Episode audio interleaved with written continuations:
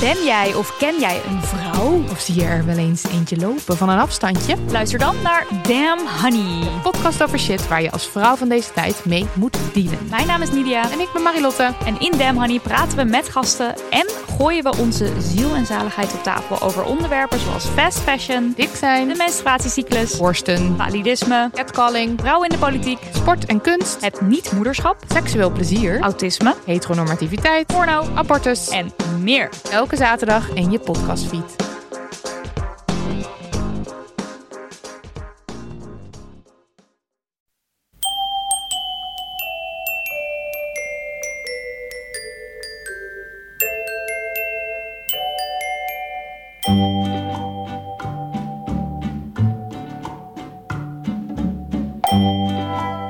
Welkom bij aflevering driehonderdachttien van Echt Gebeurd, de podcast waarin mensen hun eigen waargebeurde verhalen vertellen. In deze aflevering een verhaal dat Jack Druppers in maart tweeduizend vijftien bij ons vertelde tijdens een verhalenmiddag rond het thema Voor het Geld.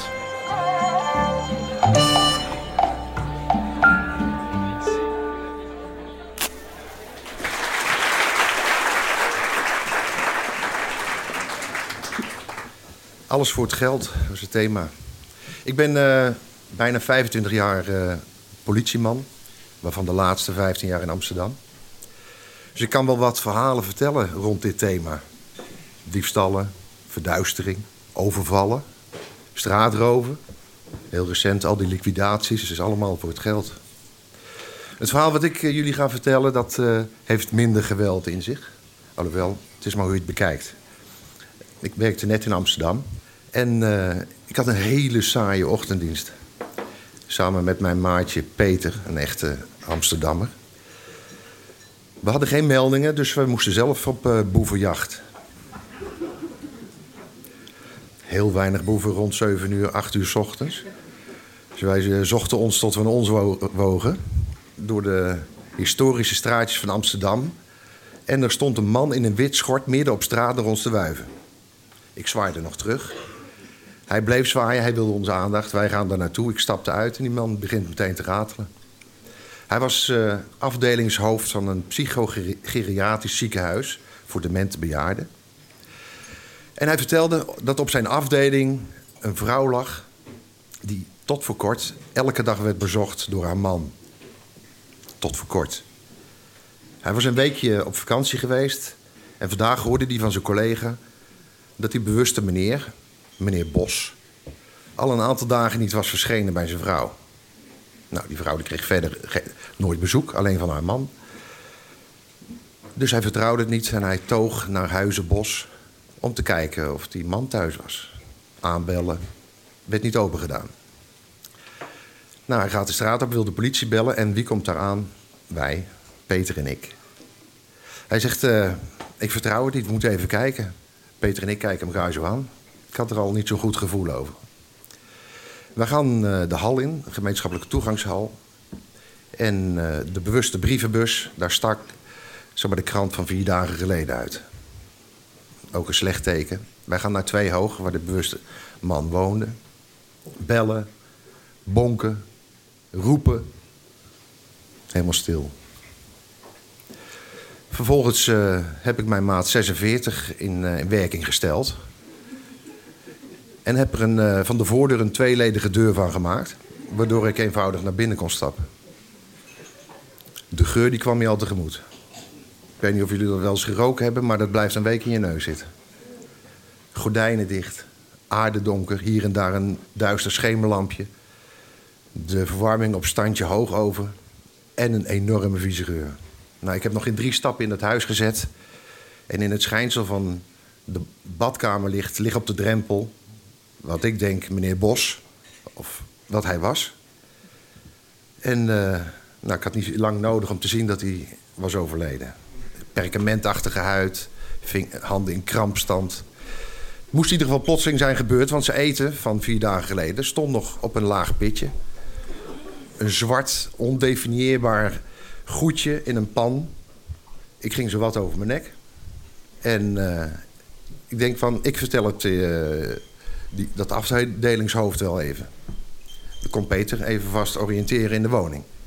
Dus ik vertel die man wat er gebeurd is. En uh, nou, heel zielig. Hij wist het niet hoe hij het aan zijn, aan zijn vrouw moest gaan vertellen. Want hij zou dat de volgende dag weer moeten doen. En die dag erop weer. Want ze had een heel kort geheugen. Ik kom terug. Alle ramen en deuren heeft Peter opengezet. De gordijnen open. En ik zie een ontzettend vervallen huis.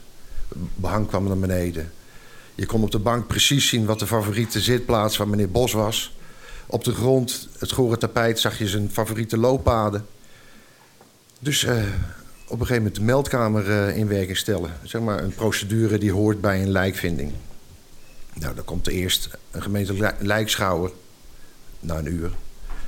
Dan komt de technische recherche om een uh, misdrijf uit te sluiten. En dan komt de gewone recherche. En dan komt de begrafenisondernemer. Dus ongeveer zo'n vier à vijf uur werk. Dus wij moesten daar nog even verblijven. Die, konden we, die tijd konden we goed gebruiken om te achterhalen of er nog nabestaanden waren.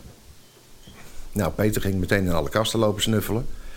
En ik, uh, ik nam een plastic zak, legde het, uh, drapeerde dat over de bank.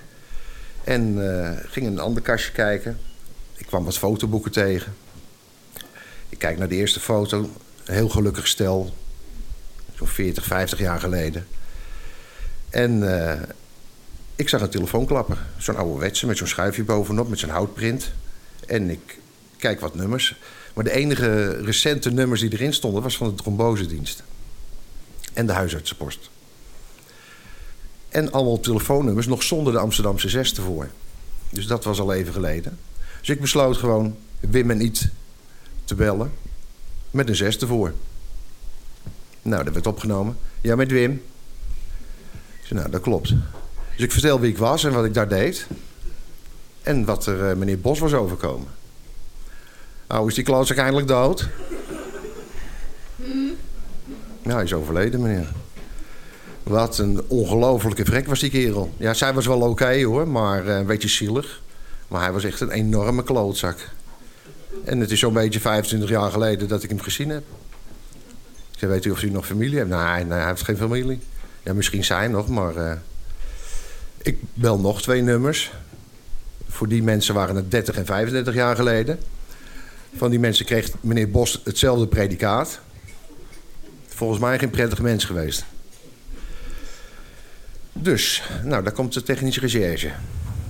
Ze doen een onderzoek. Nou, ze hadden niet heel veel tijd nodig om te zien dat het een natuurlijke dood was. De gemeentelijke lijkschouwer was geweest. Nu wachten op de gewone recherche. Nou, wij gaan verder zoeken. Ik kom in een slaapkamer, ik doe dat open. Oh, stinken, werkelijk. Er staat een eenpersoonsbed met een laken wat ooit wit was geweest. En je kon zo het lichaam van meneer Bos uittekenen op dat, uh, op dat beddensprei. Ontzettend goor. Ik trek een kast open, allemaal vrouwenkleden. Waarschijnlijk van mevrouw Bos, stinkend aan de mottenballen. En op de vloer ligt allemaal vet gereedschap. Ik zit zo te kijken, ik pak zo'n hangetje. Ik begin zo'n beetje erin te puren. Dan zie ik opeens een, een heel fel gekleurd papiertje liggen. Ik trek handschoenen aan, ik begin erin te graven. En ik haal er zo'n stapeltje vijftig gulden biljetten uit.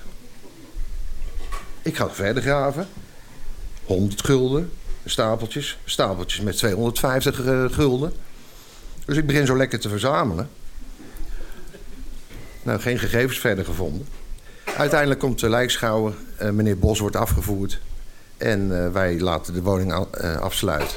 En gaan met vier uur later, met een paar tassen met spullen, gaan we naar het bureau. Eerst even eten. Ik neem een broodje dobben. Dat is mijn favoriet, want die, wij hadden een kantinejuffrouw, die kon nog geen ei bakken. Dit was redelijk veilig. Dus met een broodje kroket in de hand zitten wij gezellig dat geld te tellen. En wij komen tot vijfenzeventigduizend gulden. En dat niet alleen. Er zaten ook nog twee uh, bankboekjes uh, bij. Eén spaarrekening met zevenhonderdvijftigduizend gulden. En een lopende rekening van uh, tweehonderdvijftigduizend gulden.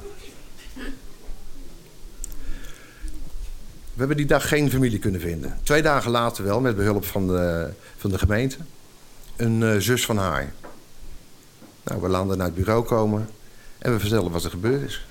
Nou, die ontploft zowat. Blijkt dat de zus in haar hele leven nog niet een jurkje had mogen kopen.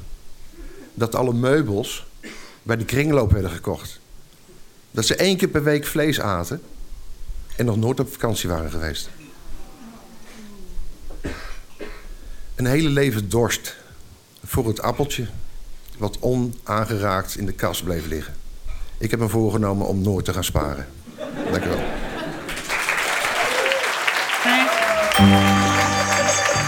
Je hoorde een verhaal van Jack Druppers. Jack heeft vaker verhalen over zijn politieervaringen verteld bij Echt Gebeurd.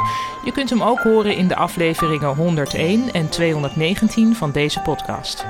De redactie van Echt Gebeurd bestaat uit Micha Wertheim, Maarten Westerveen, Rosa van Toledo en mijzelf, Paulien Cornelissen. De productie doet Eva Zwaving, de zaaltechniek was in handen van Nicolas Vrijman. De podcast wordt verzorgd door Gijsbert van der Wal.